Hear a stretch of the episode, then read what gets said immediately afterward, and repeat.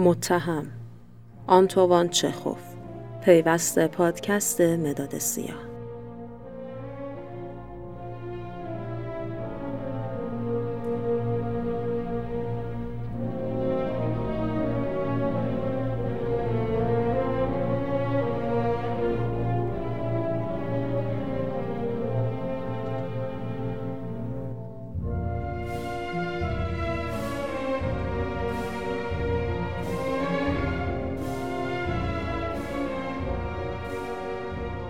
روستایی نحیف ریزندامی سخت لاغر و استخوانی با شلواری وصلدار و پیراهنی از کرباس برابر رئیس دادگاه بخش ایستاده است.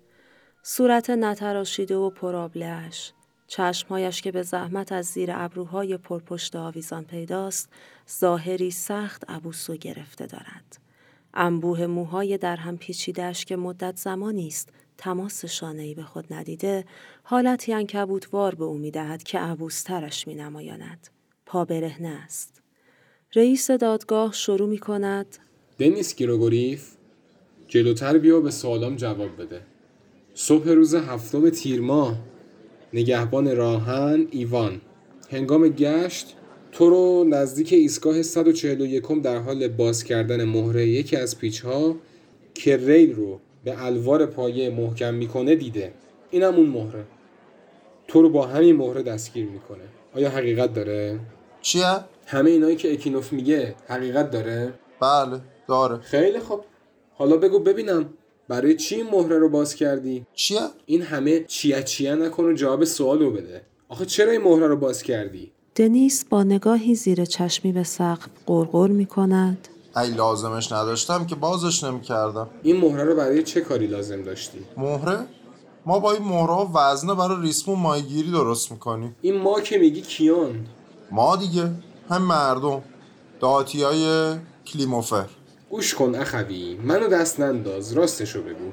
این دروغایی که درباره ریسمان ماهیگیری به هم میبافی بیفاید است. دنیس پلک به هم می‌زند و زیر لب می‌گوید. من عمرم هیچ وقت دروغ نگفتم. وقت بیام اینجا دروغ بگم. حالا خودمونیم آلی جناب با ریسمون بیوزنه میشه ماهی گیری کرد. اگه تومه زنده یا کرمی رو قلاب بذاری بدون وزنه که زیر آب نمیره میره. خب باش من دروغ میگم. دنیس پوسخند می‌زند. تومه زنده اگه روی آب بمونه به چه دردی می‌خوره؟ خارمایی، اردکمایی، مارمایی وقتی تومه رو می‌گیرن که قلاب تا کف رودخونه برسه. تومه که اگه رو آب شناور باشه شاید یه میشماهی فقط بگیردش. اونم نه همیشه. تازه تو رودخونه ما که میشماهی هم پیدا نمیشه. میشماهی جای زیادی می‌خواد حالا چرا اینقدر از میشماهی حرف می‌زنی؟ چیه؟ خب خودتون بپرسین. حوالی ما ایونا هم همینطور ماهی می‌گیرن. حتی بچه کوچولو هم با ریسمون بیوزن ماهی گیری نمی‌کنه.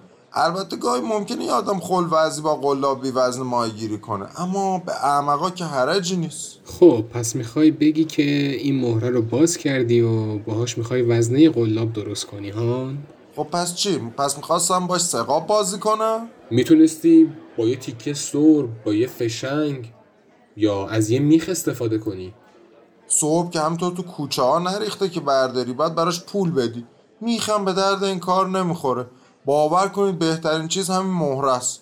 هم سنگین هم سوراخ داره. خودشو به کوچه علی چپ می‌زنه. انگار دیروز به دنیا اومده یا از ناف آسمون افتاده. آخه کل خر تو نمی‌فهمی که باز کردن این مهره چه عواقبی داره؟ اگه نگهبان سر پستش نبود بعید نبود که قطار از خط خارج بشه و مردم زیادی کشته بشن. چون تو باعث کشتار مردم شدی. خدا نکنه عالی جناب کشتار مردم مگه ما کافریم یا جنایتکار؟ شکر خدا عالی جناب ما یه عمر زندگی کردیم بدون اینکه خواب این چیزا رو هم ببینیم. چه برسه به کشتن آدم؟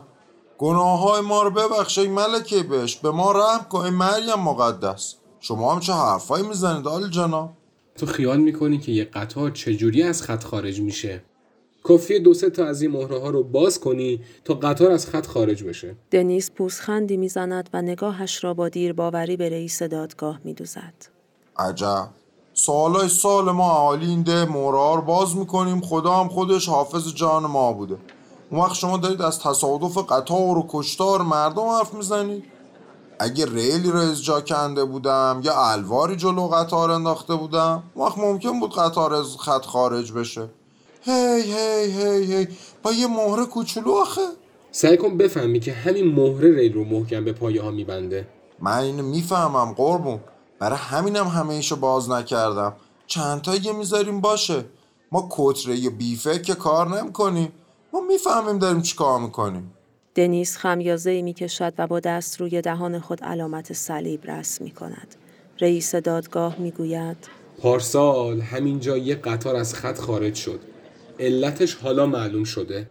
معذرت می‌خوام. چی گفتی؟ گفتم که حالا معلوم شده چرا پارسال اون قطار از خط خارج شده. حالا فهمیدم. شما رؤسای ما برای همین درس خوندین که بفهمین.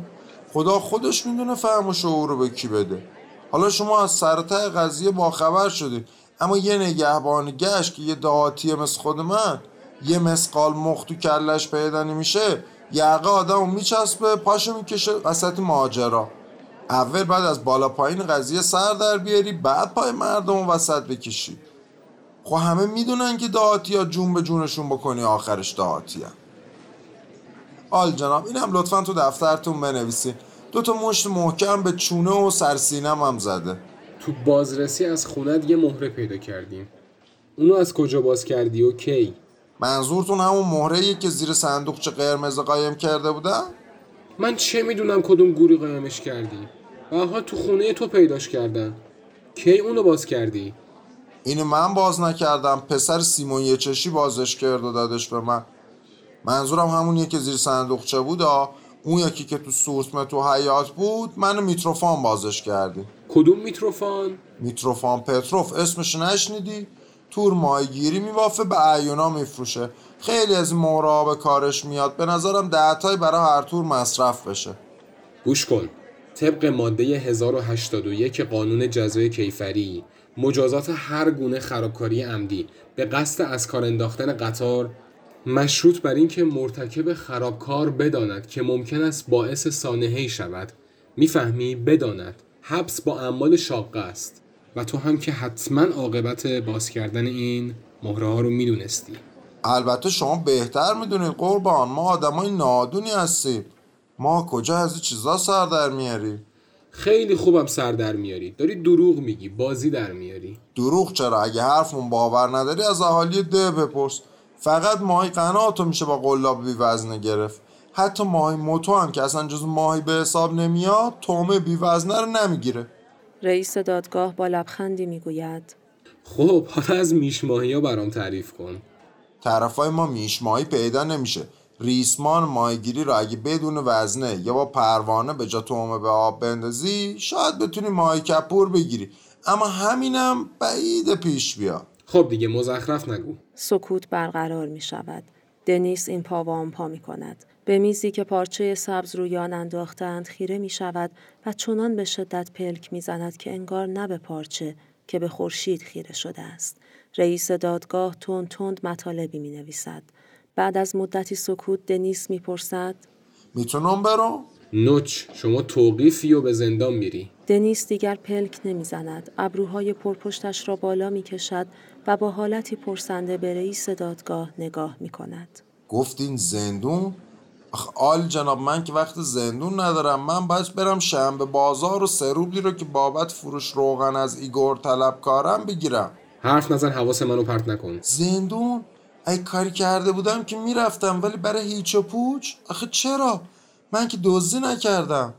تا اونجا که یادم میاد با کسی دعوا هم نکردم. اگه مسئله بدهی های عقب افتاده است قربان حرفای برادر بزرگم باور نکنی. از عضو دائمی محکمه بپرسیم. برادر بزرگم دین و ایمون درست حسابی نداره؟ انقدر حرف نزن. دنیس منمن می کند. من که حرف نزدم. اما برادر بزرگم راجع به مالیات عقب افتاده دروغ میگه قسم می‌خورم. ما سه تا برادریم. کوزما گیری گفت بعدش ایگور گیری گفت بعدش هم من دینیس گیری گفت. رئیس دادگاه می گوید خیلی مزاحم میشی. آهای سیمون بیا اینو ببر بیرون. در حالی که دو سرباز تنومند او را می گیرند و از دادگاه بیرون می برند دنیس زیر لب منمن می کند. ما سه تا برادریم. یه برادر که نباید جواگو برادر دیگه باشه. کوزما بدهیشو نمیده. اون وقت تو منو می‌خوای بندازی زندان؟ آقایون قضات قاضی فقید ارباب سابق ما ژنرال مرده است خدا بیا مرزدش اگه زنده بود به شما قاضی ها نشون می‌داد قضاوت یعنی چی؟ قاضی بعد راه رسم قضاوت سرش بشه. هم تو الله بختگی که نمیشه قضاوت کرد. حالا شلاق هم می‌خوایم بزنیم بزنین. ولی عادلانه. آدم که کاری کرده باشه یه جرمی مرتکب شده باشه بعد.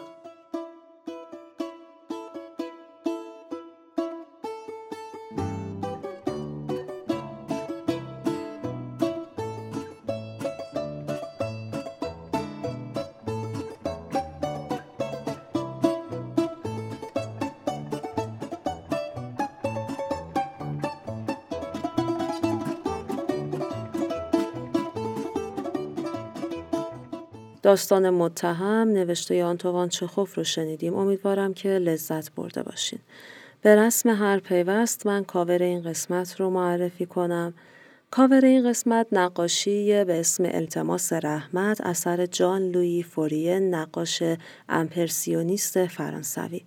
لوی فورین اول کارش رو به عنوان کاریکاتوریست شروع می‌کنه و بعدها مخصوصا بعد از جنگ جهانی اول شروع می‌کنه به نقاشی هایی که از اوضاع زندگی در پاریس زمان خودش الهام گرفته. التماس رحمت یکی از اون نقاشی است. هرچند که امروزه کمتر اسمی از لوی فورین شنیده میشه ولی مجموعه آثار اون که پاریس سالهای بعد از جنگ جهانی اول رو نشون میده بسیار حائز اهمیته. ممنونم که با مداد سیاه همراه بودید. اپیزودهای قبلی این پادکست رو می‌تونید از سایت شنوتو تهران پادکست و کانال تلگرامی مداد سیاه یا تمام اپ های پادکست گیر بشنوید. یه نکته رو من اینجا اعلام کنم اونم از بازخوردایی که من از دوستان و شنونده ها گرفتم. اونم اینه که اغلب به من میگن که این داستان شنیدیم داستان خوبی بود و بعد من می‌پرسم که خب در مورد خود اپیزود نظرتون چیه؟ اینکه پیوست بود. و متوجه شدم که بعضی از دوستان میگن که ما فکر کردیم اصل اینه. پس همینطور که این داستان ها رو میشنوید اپیزودها رو هم اگر که به داستان نوشتن علاقه مندید بشنوید. ممنونم که مداد سیاه رو میشنوید و خیلی خیلی لطف می‌کنید که اونو به دوستان هم معرفی می‌کنید. از طریق اینستاگرام، توییتر و ایمیل مداد سیاه پادکست at می‌تونید با من همراه باشید. همینطور که توی اپیزودهای اصلی پادکست اعلام کردم اینجا توی پیوستم اعلام می‌کنم اگر که فقط شنونده پیوست هستید ما توی این پادکست برنامه داریم که داستانهایی رو که خود شنونده هامون هم می نویسن منتشر کنیم. حالا اگر دوست داشته باشید که داستان با صدای خودتون باشه برای من فایل صوتی بفرستید یا در غیر این صورت داستاناتون رو به شکل مکتوب برای من بفرستید.